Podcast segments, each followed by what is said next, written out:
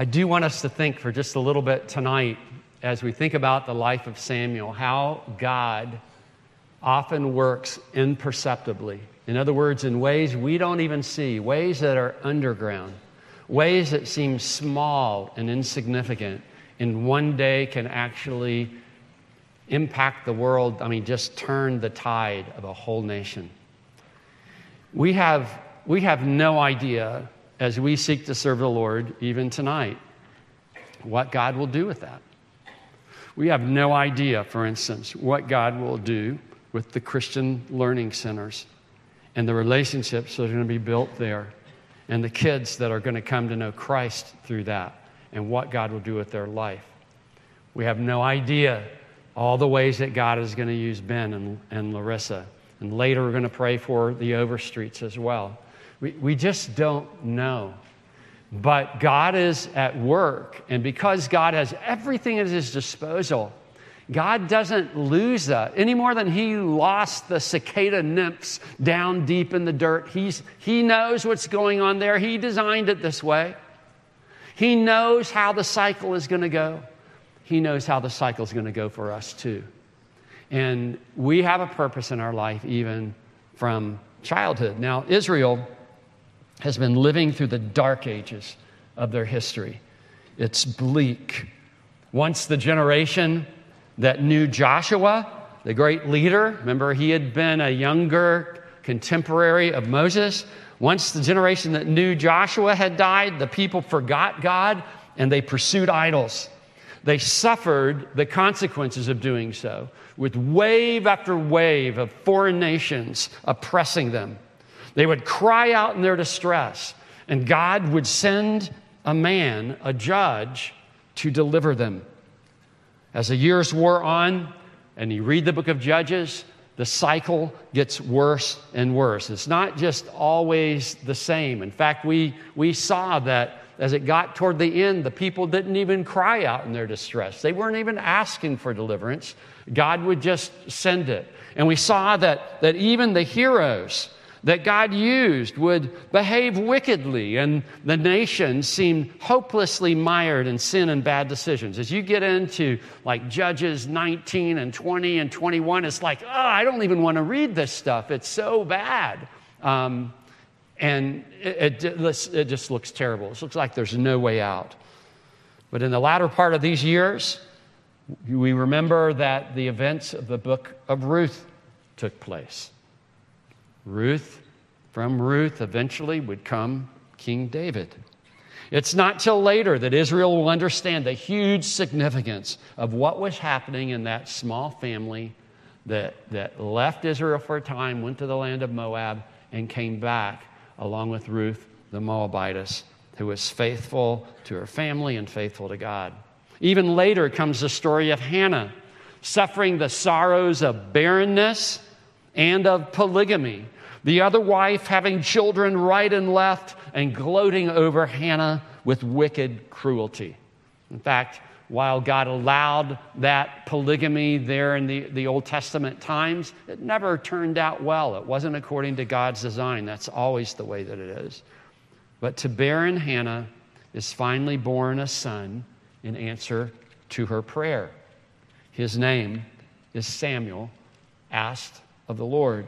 She dedicates him to the Lord as a young boy, and in what God will do through this child lies the hope of the entire nation. God is going to call him, and that's going to change everything. The call of God on a little boy serving in the tabernacle with an with a elderly priest who has wicked sons God is going to use this little boy and his life as a prophet in Israel and eventually as the one who anoints King David as king. His life and David's life are going to come together. And God is going to bring about what we might call the golden age of Israel's history, right out of the dark ages. It just so happened that this is where we are in our People of the Promise series. And if I had to choose a subject, a passage to talk about for an ordination night, I felt like there, there couldn't be a better choice than this. In fact, this would go into the, you know, the go-to list of passages. Because as we look at the call of God in Samuel's life, we're going to see the kind of man that God does use to do extraordinary things. The first thing, when we're first introduced to Samuel, the first thing that we're told about him is that he's a man, a very young man, a child, a man of worship. Here's the first mention of him and how he behaved. In 1 Samuel 1 26, she, that is Hannah, said, O my Lord, as you live, my Lord, I am the woman who is standing here in your presence praying to the Lord. For this child I prayed, and the Lord has granted me my petition that I made to him. Therefore I have lent him to the Lord. As long as he lives, he has lent to the Lord. And he, that is Samuel, worshiped the Lord there. Now, the term that's used for worshiping is the common one. In the Hebrew language, it basically means to bow down. It conveys the idea that, that genuine worship is like when you fall prostrate before God and say, God, anything you want, I'll do it. God, I'm yours to use however you want. And the first picture that we see of Samuel is this kind of worship where, because of the worth of God, he's bowing before him, even as a child. And, and interestingly enough, even before he knows the Lord, even before the Lord has revealed himself to him, he at least recognizes that the Lord deserves worship. Where did he learn that? Why? How does a child worship God right from the beginning? Well, take a look at Hannah and take a look at Elkanah, uh, her husband, and look at how they made it a priority to go to the prescribed feast of the Lord. When, when the nation was largely a nation that had turned away from the Lord, they're still coming to worship the Lord. Even the priests are wicked. Uh, Eli is, is righteous, but his sons are wicked. He's retired. Uh, he's not really doing his job. He should have removed them from office, but they're still coming to worship the Lord.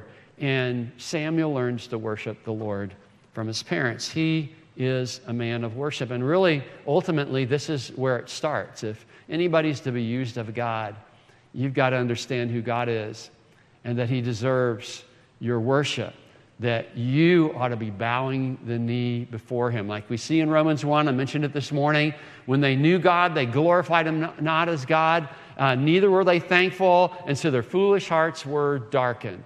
Okay? The first step to my actually being used of God and, and knowing God is actually saying, God, I, I know that you're there.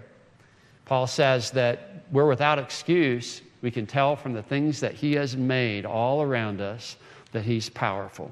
We know from our conscience that we will answer for right and wrong, that He is judge.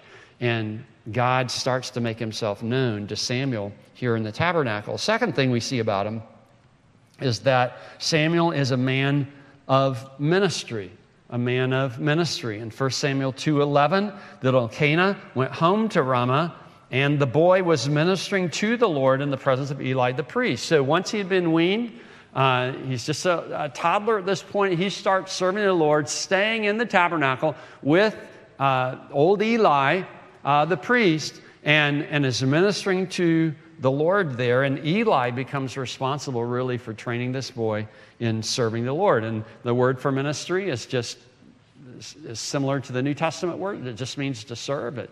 Uh, to, and, and it's the idea of of guarding the, the tabernacle and, and taking your station and doing what God has called you to do.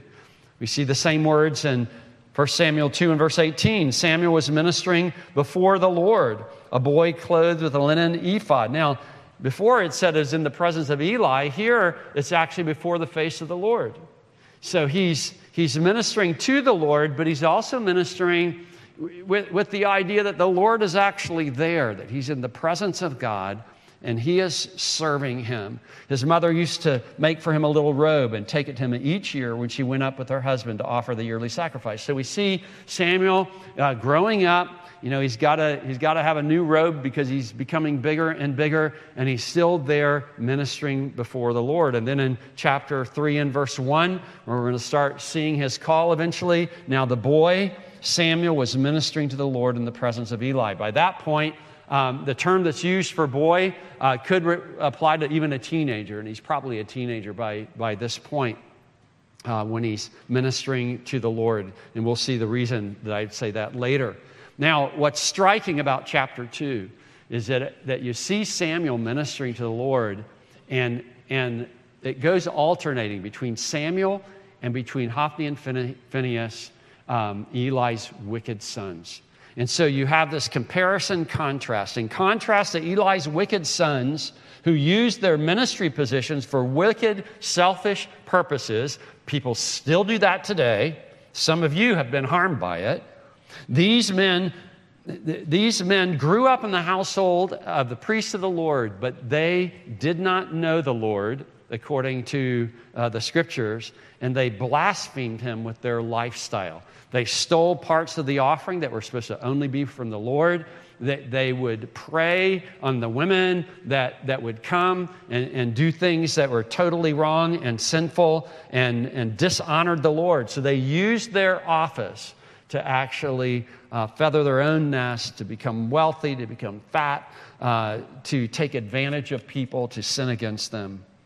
You know, we desire our children to grow up in the fear and admonition of the Lord. That's why we have things like Not Just for Kids. That's why we have family gatherings. That's why we have Christian schools. That's why we try to teach children from, uh, from the beginning. But you do realize that some of those that are brought up this way are already on their way to becoming like Hophni and Phinehas, wicked blasphemers of the Lord. Because if their hearts are not open to what they're hearing, and they're not submitting to the Lord they're learning about, they will become some of the most wicked people on the planet because their hearts are hard toward God. They're hardened to the truth of God, unmoved by the worship of God, hearts far from God, and their worship is in vain they're, they're, merely habits that they've learned from their family. It's very easy. Let me just talk to you who are younger here. It's very easy for you to think that you're okay with God just because you're doing the things that your parents are making you do right now. Just because you're here tonight, just because you go to Sunday school, just because you go to a look, going to a Christian school doesn't make you a Christian. Doesn't mean that you're born again. Now, these things are good, but you do realize that when you're given good from God and yet you resist God, that good actually hardens your heart and, and it makes you an extraordinary kind of rebel.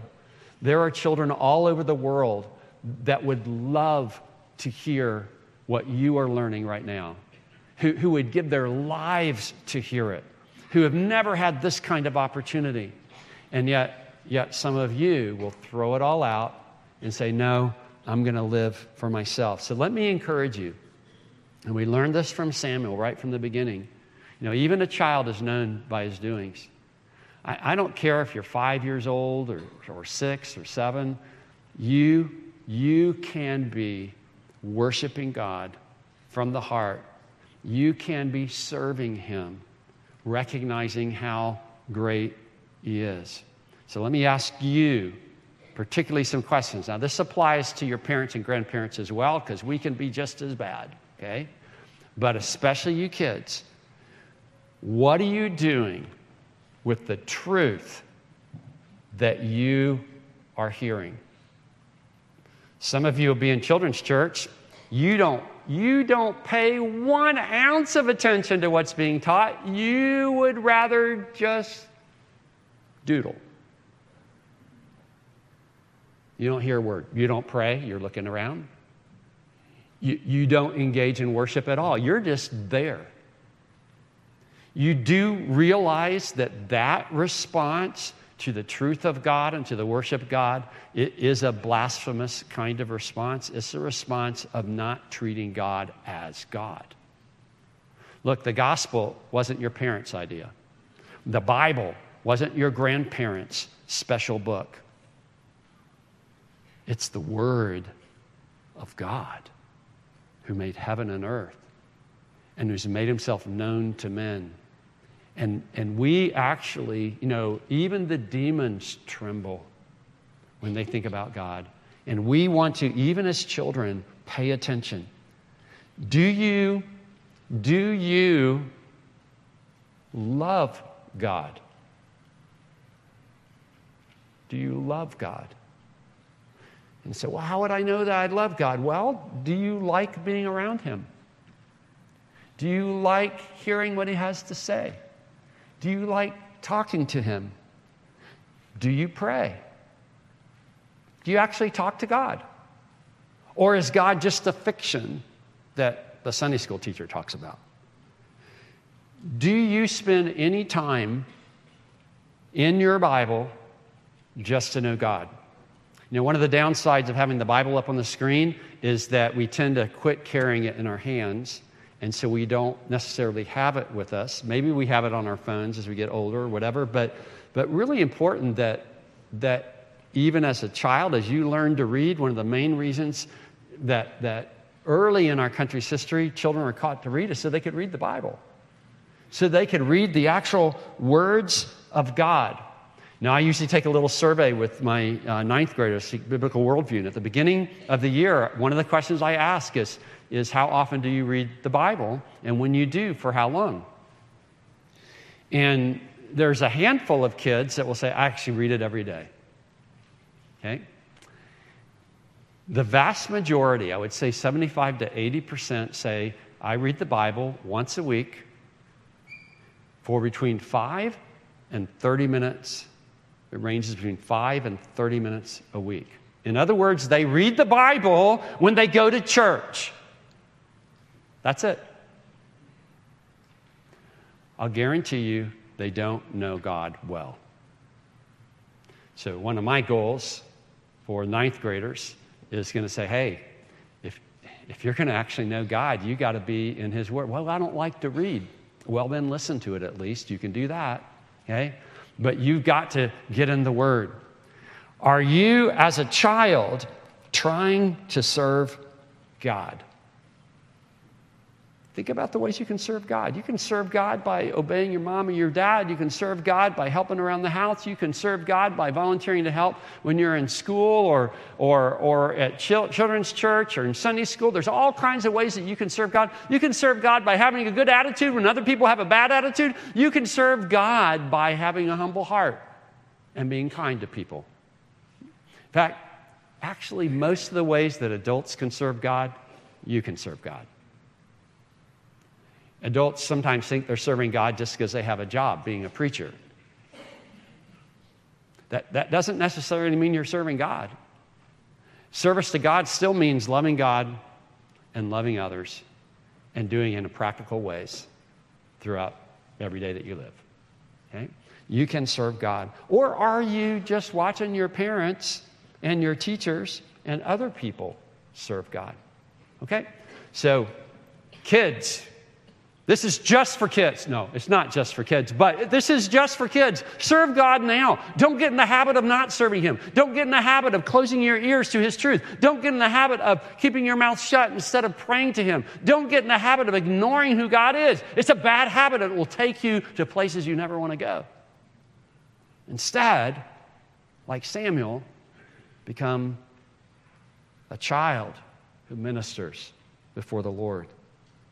Dale Ralph Davis, in his little uh, commentary on 1 Samuel, says it must have seemed to many that there was no hope of improvement, no exit from the night, talking about how awful the priests that were serving in the temple were, the grown children of Eli. But in the middle of it all, the text keeps whispering, Don't forget Samuel. You see how Samuel is serving. That is Yahweh's manner quietly providing for the next moment, even in the middle of the darkest moments. Number three, Samuel was a man of growth, a man of growth. 1 Samuel 2:21 indeed the Lord visited Hannah that means he knew exactly what was going on in Hannah's life and he took action on her behalf and she conceived and bore three sons and two daughters she gave away her first son to the Lord and then he gave her all these others and the boy Samuel grew in the presence or before the face of the Lord. And then in verse 26, now the boy Samuel continued to grow both in stature, so that would be his height, in strength and in favor with the Lord and also with man. It refers to, to goodness or well being or being pleasing in relation to uh, the Lord and in relationship to other people. So Samuel was growing in his interaction with God and his interaction with other people, and it was good. It was a good interaction. He was making the connections. And what's striking to me about this verse is how similar it is to the description of Jesus in Luke 2:52. Jesus increased in wisdom and in stature and in favor with God and man. There, there are some ways that Samuel looks a lot like Jesus as he's growing up. You know, Jesus is 12 years old when he's, when he's serving the Lord, answering questions and stuff in the temple, and he submitted to, to his mom and his dad. And, and uh, you know, we only had that one little glimpse of him just because, before he becomes a teenager. J- Jesus was serving the Lord before he ever entered public ministry. He was serving the Lord in his family, he was serving the Lord in, in worship uh, there in the temple. Uh, Jesus was growing in his understanding and his strength and in his relationships with people. This is a growing time.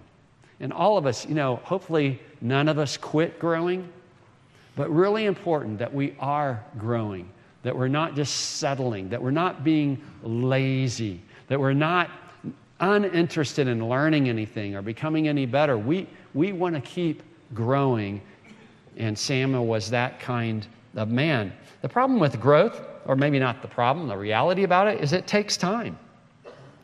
You know, 15, 10, 15 years for those, those nymphs to become cicadas. Well, it, it takes quite a while for us to grow up and become what God is making us. During those years, the fate of the nation looked bleak. And those who were supposed to be leading in righteousness were leading in wickedness instead, wickedness of the worst kind. Davis again says this Yahweh is already at work providing for a new godly leadership for his people. There are no slogans, no campaigns, no speeches. It is all very quiet. Growth seldom makes noise, and Yahweh is growing his new leader. Do you realize most of how you change, how God will make you effective, for the coming days and months and years happens at times and places that most people won't even observe. God tends to use ordinary means, to use humble means, to use quiet places, not big splashy things. In fact, the splashier it is, the more celebrity type it is, that probably the less real it is. And so let me encourage you that in the quiet times, in the, in the childhood years and teenage years and, and retirement years, in those times that are away from public eye, to make sure that you are a person that's growing in your relationship to God, your relationship to other people, and your service of Him. And then he was a man of submission. And we saw this this morning in, in John 7 in the search for truth that the revelation of truth comes to those who want to do the will of God. If I'm not willing, if I'm not willing to do whatever God shows me, then why should he show me anything? Okay?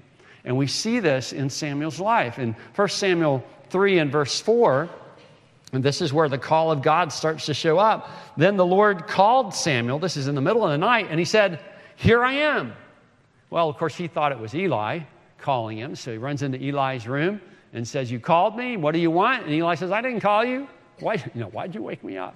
Uh, and he says, Okay, go back to bed. And then, and then God calls again. He says, Here I am. And he goes and he says, You did call me. And of course, that goes back and forth. Um, but one of the things that we notice as we look through this chapter is over and over again in Samuel's mouth, the thing that we see him say. In fact, I'm thinking here, I think this is the first thing we ever hear him say. Here I am. Here I am. The first thing we hear him say is in response to somebody calling his name, he says, Here I am. Not, don't bother me, I'm sleeping. Here I am, middle of the night. And so, finally, Eli figured it out, and in verses 9 and 10, we read, Therefore Eli said to Samuel, Go, lie down, and if he calls you, you shall say, Speak, Lord, speak, Yahweh, for your servant hears. So Samuel went and lay down in his place, and the Lord came and stood, calling as at other times, Samuel, Samuel. And Samuel said, Speak, for your servant hears. When he says hears, it's not just, oh, I heard you. I heard you. My ears are working. I got the wax out of me. It's not just that. It's, it's that I am, I'm listening. I'm listening because I want to obey whatever you tell me to do. In fact, it's interesting that the word for hear in the Old Testament can be translated obey, it can be translated listen. It's the idea uh, of hearing in order to obey. You know, we use that. We say, now listen to me. Why do we say that? Because we want, we want people to listen so that they do what you're telling them to do. You, you say to your kids, listen, hear me now, hear me now. Why do we say that? Well, you're about to give them instruction as to what to do. Okay? And that's exactly what God was doing with Samuel. And we see this submission, just this, this attitude of submission. Like, are you known as a person that always gets your back up whenever anybody asks you to do anything? Or, or, or is your, your normal kind of default setting inclined to say, yes, I'll help any way I can? You can't always do it, but you know, as I'm talking about older adults or whatever, but, you know, even, even from childhood, we can be people that say, hey, if you ask me something, I'm, I'm glad to help, glad to help. You said, okay, mom, I'll do it. I sure don't want to, but I'll do it. Well, that's, that's almost as bad as disobeying, right? Um, we want to obey with a here I am kind of attitude that we see with Samuel. And then finally, what's going to become most significant in Samuel's life and, and the change he's going to bring upon the nation of Israel is that he is a man of God's word. And if I would have anything to say, you know, we've seen these kinds of characteristics in, in Ben and others of you that are, are called to ministry.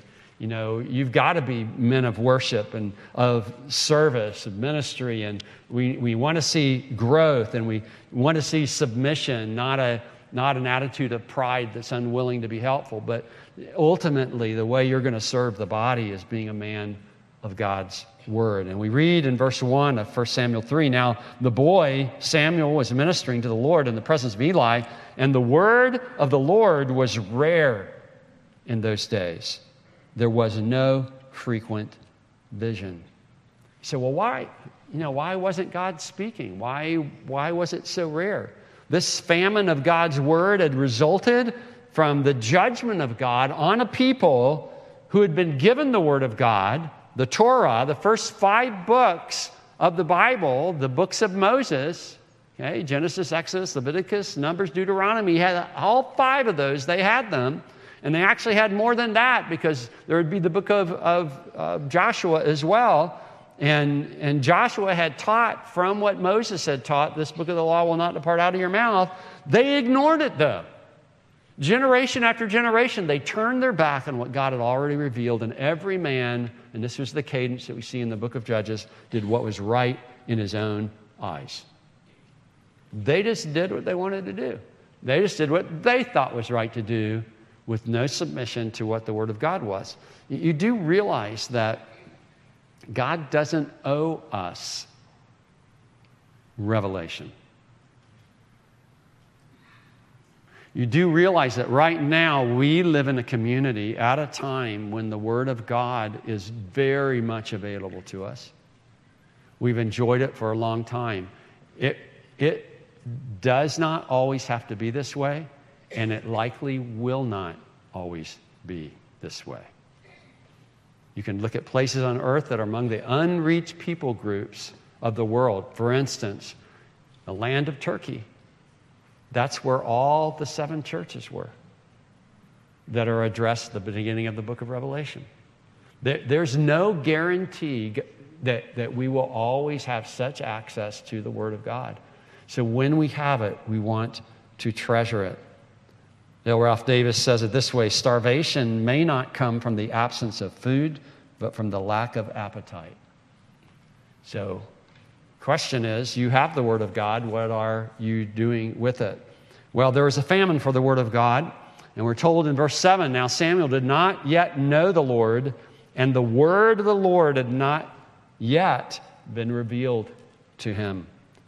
But in verse 11, God brings the word to him on that night where uh, Eli had instructed him to say, Speak, Lord, your servant hears.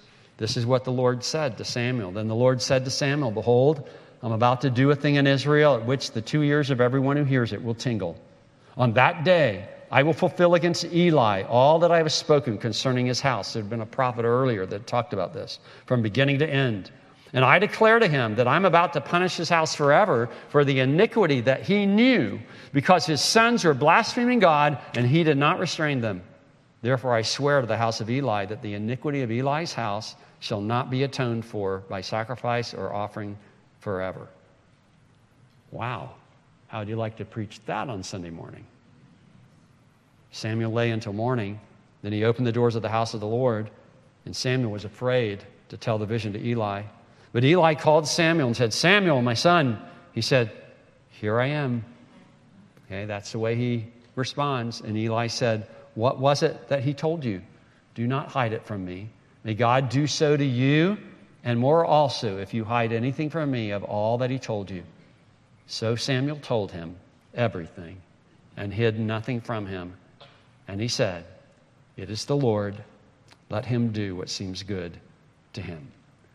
You see, Eli had complained to his sons about their bad and wicked behavior. But as the judge and as the priest, he had the power and should have had them removed. He, he had the right to do that. And for whatever reason, he chose not to. He was judge and priest of the nation, and he did not remove them from office to keep them from doing the wickedness that they did. So, what Samuel first heard from the Lord was very difficult to receive and even more difficult to pass on. But he did it anyway. Samuel revered and loved Eli. Eli had reared him like a son. So it was a test of Samuel's integrity as a prophet of the Lord whether he would faithfully deliver to Eli the word that God revealed.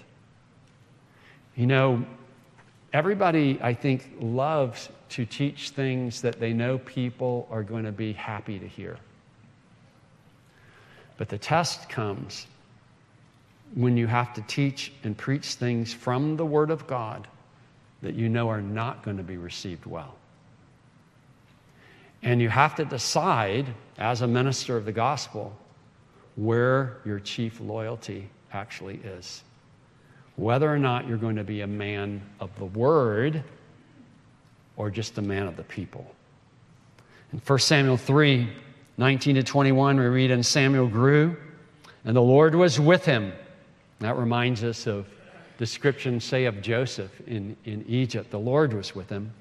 And let none of his words fall to the ground. In other words, he fulfilled everything that he revealed to him.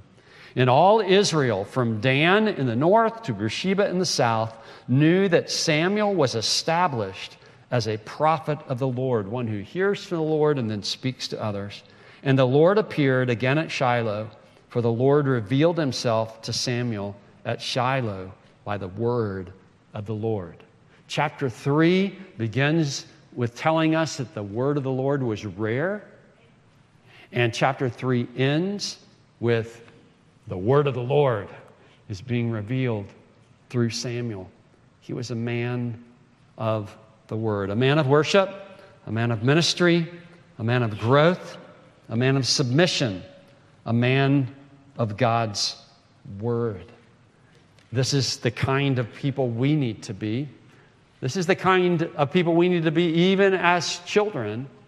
And as we grow, God uses his word through us to others to actually change the course of nations. And that's my prayer for us in our community, in our state, in our nation, in our world, that God will use us to bring the word of God to people and change actually the very course of history by the power of